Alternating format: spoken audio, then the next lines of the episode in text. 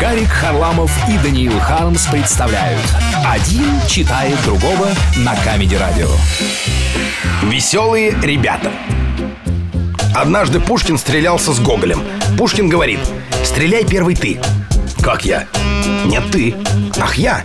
Нет, ты Так и не стали стреляться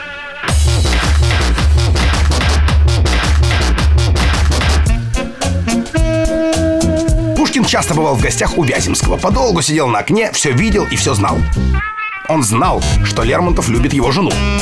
Потому считал не вполне уместным передавать ему лиру. Думал, Тютчеву послать за границу не пропустили, сказали, не подлежит, имеет художественную ценность. А Некрасов ему как человек не нравится. Вздохнул и оставил лиру у себя. Даниил Хармс. Камеди